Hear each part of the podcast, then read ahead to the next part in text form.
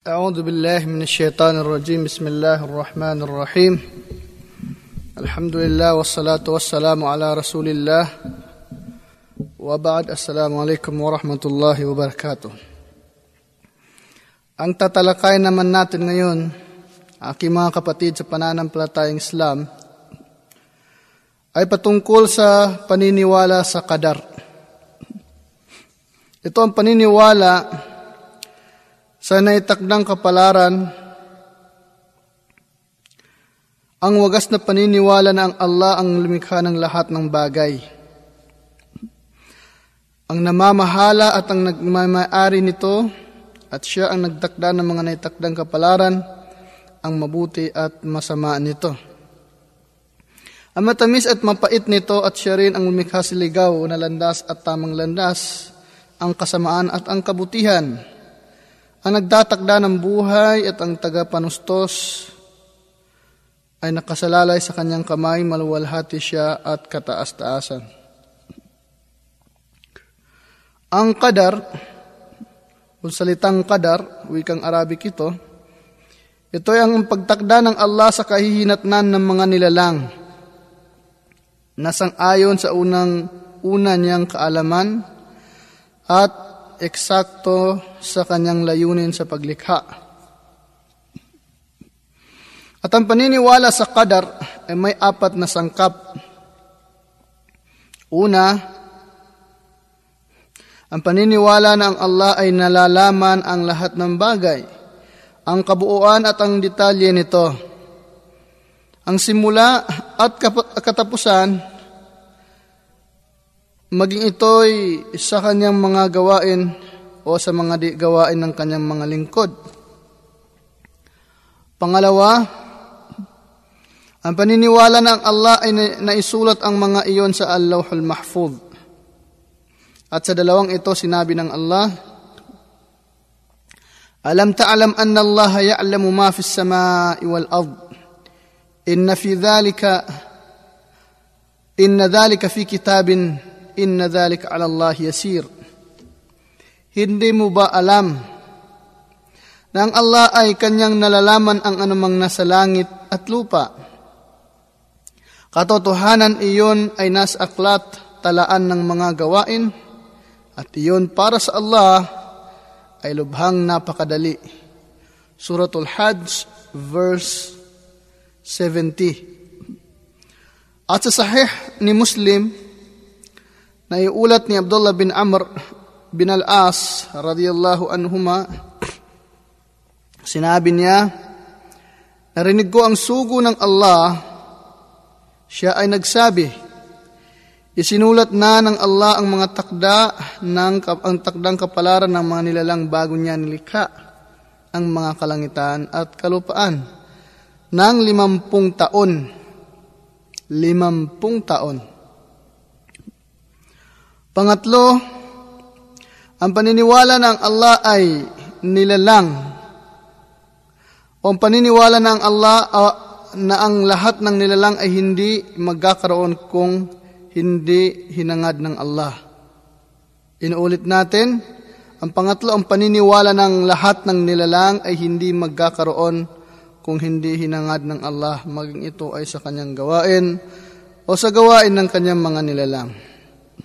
Sinabi niya, وَرَبُّكَ يَخْلُقُ مَا يَشَاءُ Ang Allah ay nagsabi tungkol sa kanyang gawain.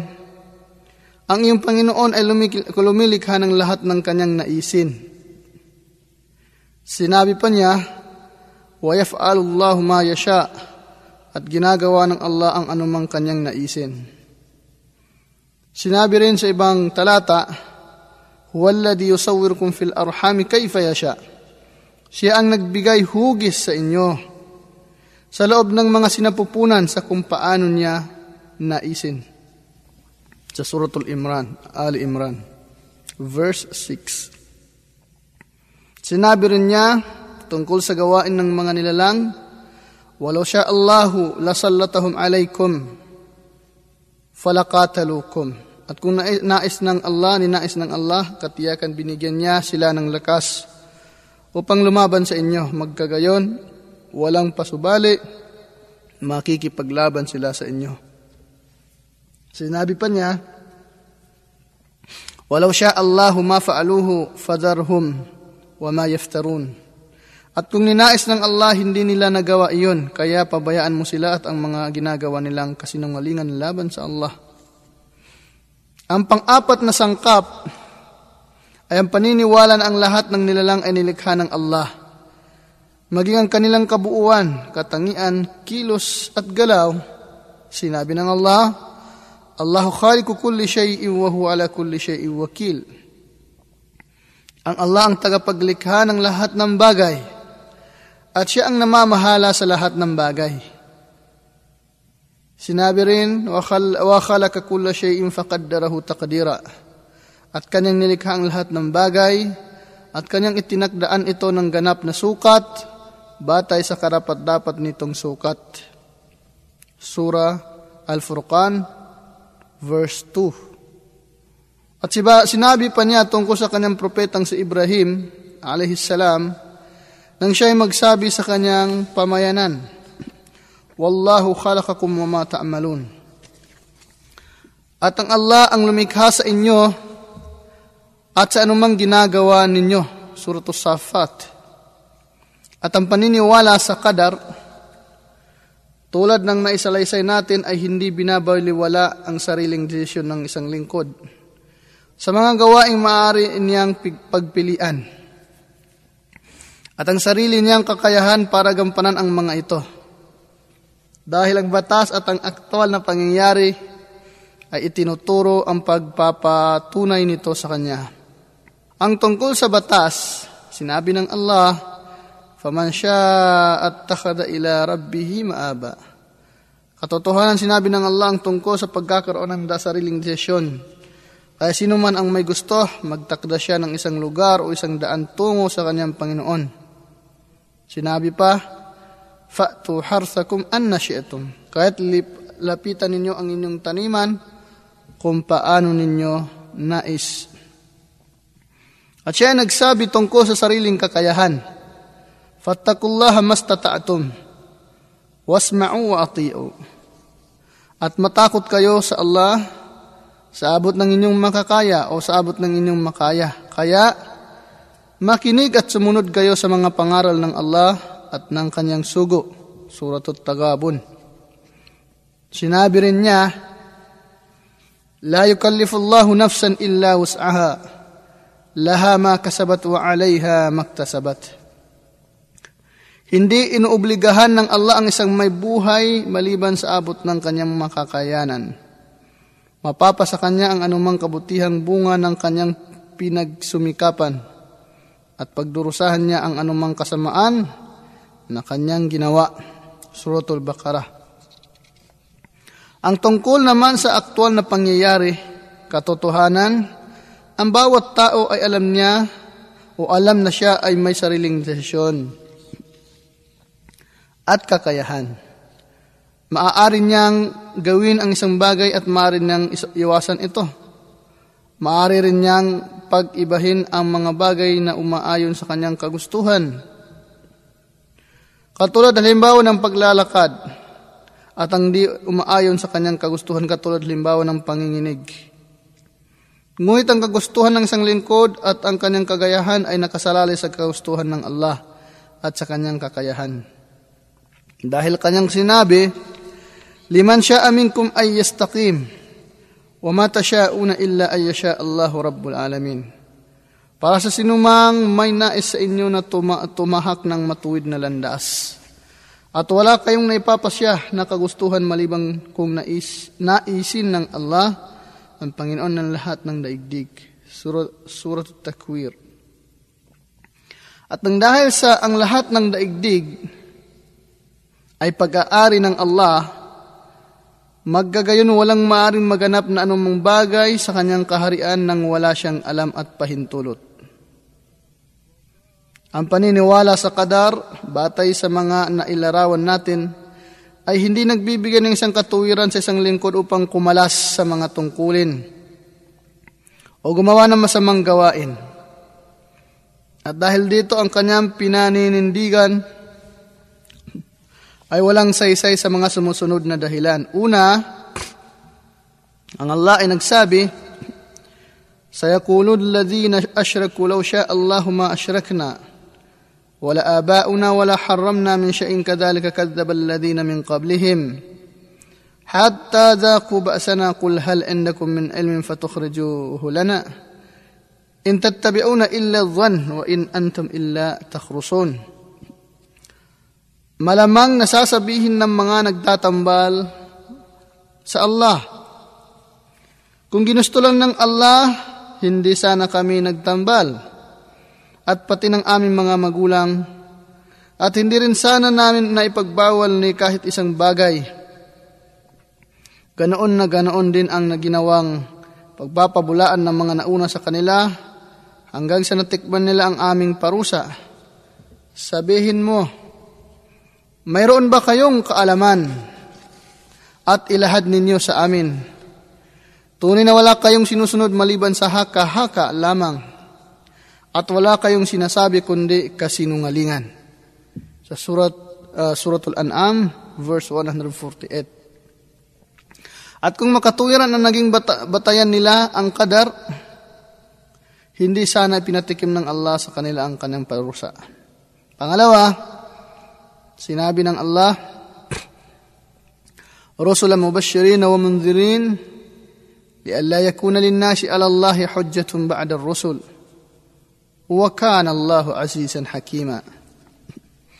At kami ay nagsugo ng mga sugong maghahatid ng magagandang balita at magbabala sa inyo para walang maikatwiran ang mga tao kay Allah matapos gampanan ng mga puso o mga sugo ang kanilang tungkulin. Ang Allah ang kataas-taasan at ang ganap kong gumawa. Ganap kung gumawa. Suraton Nisa. At kung ang kadar ay makatuwirang panindigan ng mga sumasalungat, hindi mapapawalan ng saysay ang kanilang pinaninindigan sa pagsugo sa mga sugo dahil ang pagsalungat matapos silang may sugo ay nangyayari din sa takda ng Allah. Pangatlo, ang mga naiulat ni Al-Bukhari at Muslim na naiulat o ang naiulat kay Al-Bukhari si Ali bin Abi Talib radiyallahu anhu ay nagulat ang propeta sallallahu alaihi wasallam ay nagsabi Walang isa sa inyo kundi na isulat na ang kanyang kalalagyan o kalalagyan sa impyerno o sa paraiso. At nagsalita ang isang lalaki mula sa mga tao, Hindi ba maaring umasa na lamang tayo o sugo ng Allah? Ang sinabi ng propeta, hindi. Magtrabaho kayo ang lahat ng bagay ay napapagaan pagkatapos kanyang binasa ang isang talata sa Quran, faman aata wattaka at ang tungkol sa sinumang nagbibigay ng kanyang kaya, kayamanan at may takot sa kanyang Panginoon at pinaniniwalaan ang katotohanan ng paraiso, aming iaalay sa kanya ang mabuting gawain at maging magaan sa kanya. At sa naiulat ni Muslim, ang lahat ng bagay ay napapagaan sa mga nailaan sa kanya kaya ang propeta, sallallahu alaihi wasallam, kanyang ipinag-uutos ang magtrabaho at ipinagbabawal ang umasa na lamang sa kadar. Pang-apat,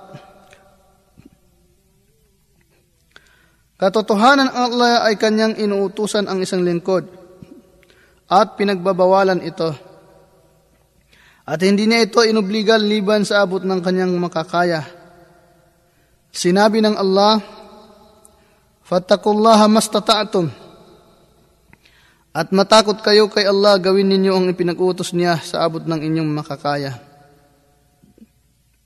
At sinabi pa, La yukallifullahu nafsan illa wus'aha. Hindi inobliga ni Allah ang isang may hininga, maliban sa abot ng kanyang kakayahan. Ngayon, kung ang isang lingkod ay napipilitan lang siya sa kanyang ginagawa, lumalabas na siya ay inuobliga sa mga bagay na hindi niya kayang lutasin ito. At iyan ay hindi maaari, Kaya kung bakit kapag siya ay nakagawa ng kasalanan sa dahilang hindi alam o nakalimot o napilitan ay wala siyang kasalanan dito dahil mayroon siyang dahilang pangbatas. Panglima, ang itiknakda ng Allah ay bagay na lingid, walang nakakaalam nito. Maliwan kapag nangyari na ang naitakdang bagay. At ang kagustuhan ng lingkod ay nauna bago ang kanyang ginagawa. At ang mga nagugustuhan niyang gawin bago niya isagawa ay isang o ang isang bagay ay wala siyang kaalam-alam kung ano ang tinagda ng Allah dito. At dahil dito nawawala ng saysay ang kanyang pinanindigan sa kadar. Dahil hindi maaaring panindigan ng isang tao ang may bagay na wala siyang nalalaman dito. Pang-anim, katotohanan ating nakikita ang tao na masyadong masigasig sa mga bagay na material na makapagdudulot sa kanya ng kabutihan hanggang sa pilitan niyang makantam ito at hindi mahalaga sa kanya ang umiwas sa mga bagay na hindi nakakabuti sa kanya. At kapag siya ay nakagawa ng kasalanan, kanyang pinanindigan ang kadar. At bakit lumilihis siya sa mga nakakabuti sa kanya? Sa mga gawaing pangrelihiyon na iyon ang magpapahamak naman sa kanya pagkatapos kanyang panindigan ng kadar. Hindi ba ang kahulugan ng dalawang ito ay iisa? So kung sasabihin mong nakagawa ako ng kasalanan dahil sa kadar, o gagawin ko ang kasalanan dahil sa kadar, eh bakit hindi mo nilang gagawin ng kabutihan at sasabihin mong dahil sa kadar? Parehas lang yon. So gawin mo na lang ang mga pinag-uutos ng Panginoong Allah. Di ba? Kung bibigyan mo ng pansin ang mga sumusunod na halimbawa, magiging malinaw sa iyo ang tungkol dito. Kung nagkataon nasa harapan ng isang taong dalawang daan, ang isa nito ay hantong sa baya, bayang puro walang sa bayang puro walang saysay. O yung bayan na puro o purong walang saysay, ibig sabihin magulo, patayan, holdapan, hinahamak ang dangal, takot, gutom, at ang pangalawa ay hantong sa isang bayan na puro kabutihan. Maayos, panatag ang kalooban, may malawak na kabuhayan at iginagaling ang mga buhay ng tao, dangal at ari-arian. Ngayon, anong daan ang kanyang pipiliin? Siguradong kanyang tatahakin ang pangalawang daan na hantong sa bayan na maayos at panatag. At hindi maaari kailanman sa sinumang may matinong isipan ang kanyang tahakin ay ang daang papunta sa lugar na ang lahat ng nasa loob nito ay walang kabuluhan. At puro nakakatakot ang kanyang paninindigan. At ang kanyang papan, uh, papan, panindigan ay ang kader. At bakit tinatahak niya ang daang papuntang impyerno sa paggawa ng mga gawaing panghuling araw at hindi ang daang patungong parais pagkatapos kanyang panindigan ng kadar. Isa pang halimbawa,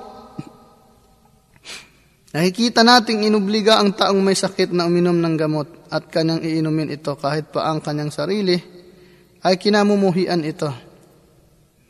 At pinagbabawalan sa, sa pagkaing makakasama sa kanyang kalagayan.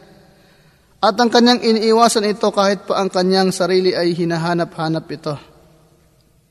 Ang lahat ng iyon ay dahil sa kagustuhang gumaling at sa kaligtasan at hindi maaaring tanggihan niya ang pag-inom ng gamot o kumain ng pagkain na makakasira sa kanya at ang paninindigan niya ay ang kadar.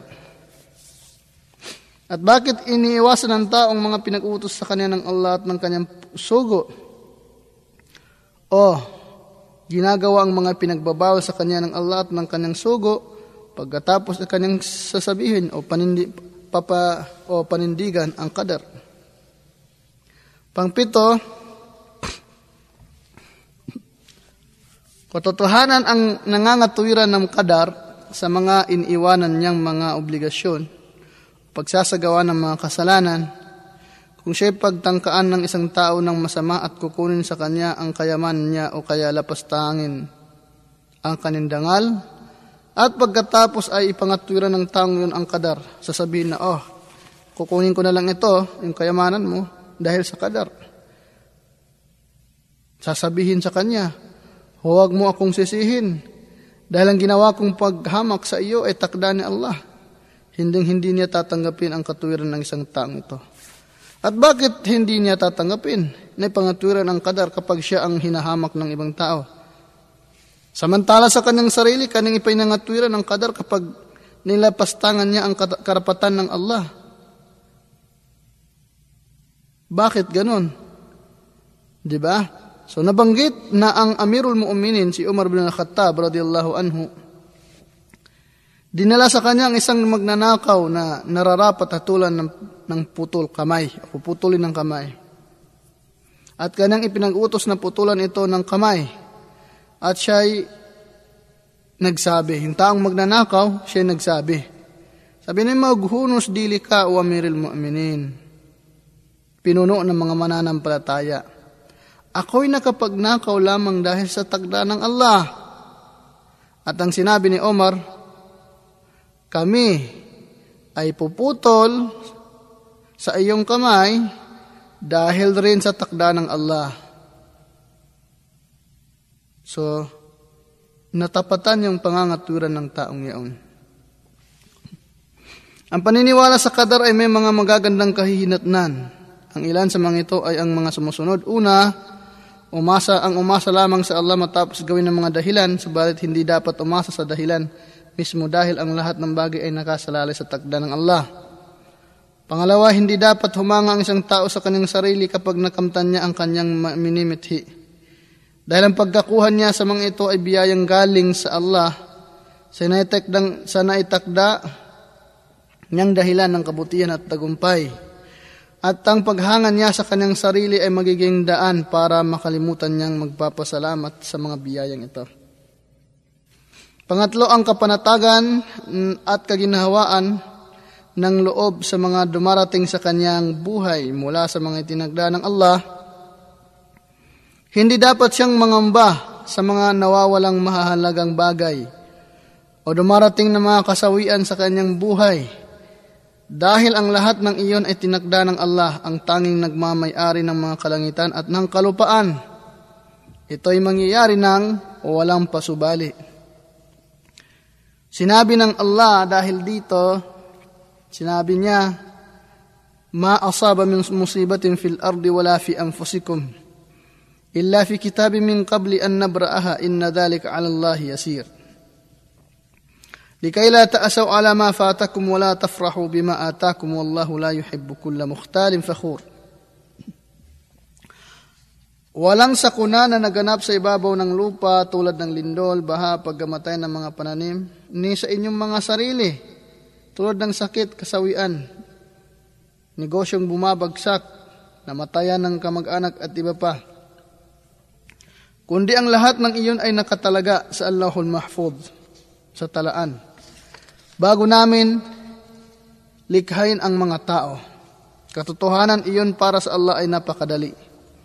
Upang hindi kayo mawalan ng pag-asa at malumbay sa mga lumalampas sa inyo. At huwag kayo magpakasaya dahil sa mga ipinagkaloob sa inyo ng katiwata, katiwasayan.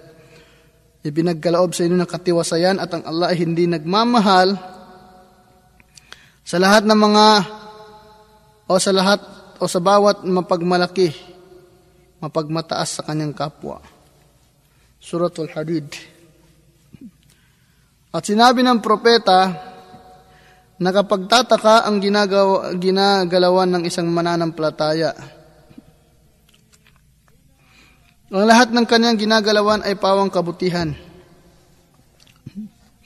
At wala ito sa kahit na sinong may buhay, kundi sa taong mananampalataya lamang na kapag siya tumanggap ng kaginhawaan, siya ay nagpapasalamat at iyon ay mabuti para sa kanya. At kapag ang dumating naman sa kanya ay kasawian, siya ay nagtitiis at iyon ay mabuti pa rin sa para sa kanya. Isinalaysay ni Muslim. Sa katunayan, may naligaw pa rin sa kadar na dalawang pangkat. So may mga uh, mga Muslim, pangkat na mga Muslim na naligaw. Sa usaping kadar, una ang Jabariya. Silang nagsasabi ng isang lingkod ay napipilitan sa kanyang ginagawa. Wala siyang sariling desisyon at kalayaang pumili. Ang pangalawang pangkat ay tinatawag na kadariya. Silang nagsasabi na ang isang lingkod ay may sariling desisyon at kakayahan at walang connection dito sa kapahintulutan ng Allah at ng kanyang kapangyarihan. So hindi sila naniniwala sa kader sa mga nangyayari sa kanyang lingkod. At ang sagot sa unang pangkat, sagot natin doon sa una, yung Jabariya, may pambatas at may pang-aktwal. Ito yung uh, kauni at saka syar'i. Sa pambatas, katotohanan ang pinatunayan ng Allah na ang lingkod ay may sariling kagustuhan at desisyon sa kanyang ginagawa. Sinabi ng Allah, minkum may yuridu dunya wa minkum may yuridul akhirah. Ang ilan sa inyo ay naghahangad ng kamunduhan, subalit ang iba sa inyo ay naghahangad ng huling araw. Ali Imran, Sulto Ali Imran. Sinabi pa niya, وَقُلِ الْحَقَّ مِنْ رَبِّكُمْ فَمَنْ شَاءَ فَلْيُؤْمِنْ وَمَنْ شَاءَ فَلْيَكْفُرْ إِنَّا أَعْتَدْنَا لِلظَّالِمِينَ نَارًا أَحَاطَ بِهِمْ سُرَادِقُهَا At sabihin mo, O Muhammad, ang, katoto- uh, ang katotohanan ay mula sa inyong Panginoon. kaya sino man ang may gusto na sumampalataya, maggagayon siya ay sumampalataya. At sino man ang may gusto na di sumampalataya, maggagayon siya ay di sumampalataya. Katotohanan aming inilaan sa mga ma- gumagawa ng labag sa katarungan, ang apoy na pumalibot sa kanila, ang mga pader nito. Sinabi rin niya, Man amila salihan falinafsihi wa man asaa fa alayha rabbuka bidhallamin lil abid. Sino man ang gumawa ng anumang kabutihan sa makatuwid ito ay para sa kanyang sarili at sino man ang gumawa ng masama sa makatuwid, ito ay mapapa sa kanya.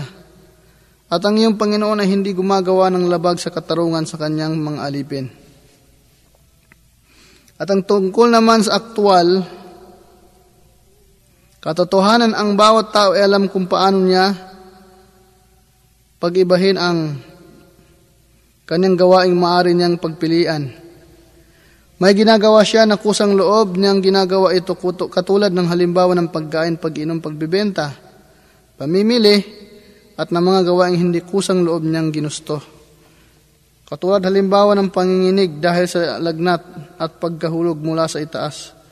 Sa unang halimbawa siya ay kusang gumawa na ayon sa kanyang kalooban, hindi pinilit.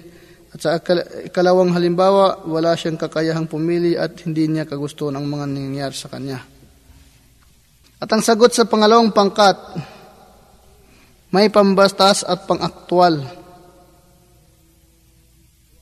May uh, pangbatas at pangaktwal. Ang pambatas, katotohanan ng Allah ang lumikha, ito yung syari, lumikha sa lahat ng bagay at ang mga ito ay umiiral batay sa kanyang kalooban. At tunay na pinaliwanag na ng Allah sa kanyang aklat ng mga gawain ng kanyang alipin ay nagaganap batay sa kanyang kalooban. Sinabi niya, Walau sya Allahu makatatala alladhina min ba'dihim min ba'di ma ja'atuhumul bayyinat. Walakin ikhtalafu faminhum man amana wa minhum man kafar walau sya Allahu maktatalu walakin Allah yaf'alu ma yurid.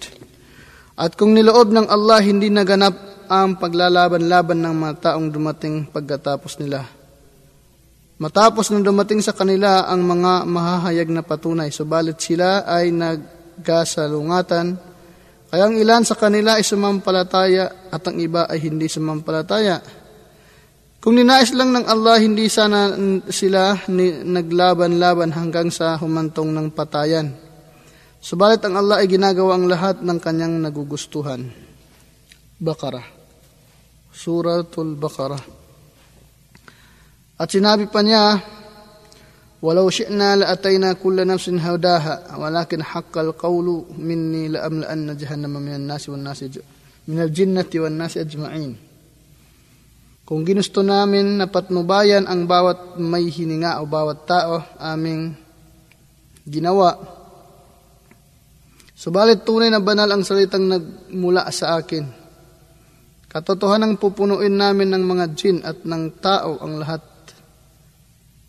O pupunuin namin ng jin at ng tao ang impyerno lahat-lahat. Surat As-Sajdah. At tungkol naman sa pangkaisipan, katunayan ang lahat ng daigdig ay pag-ari ng Allah at ang tao ay kabilang na sa daigdig na iyan. Siya ay pag-aari din ng Allah ngayon, hindi maari na ang isang ari-arian lang ay maghihimasok sa kaharian ng may-ari. Maliban kung may, kung may kapahintulutan mula sa Kanya at sa Kanyang kagustuhan.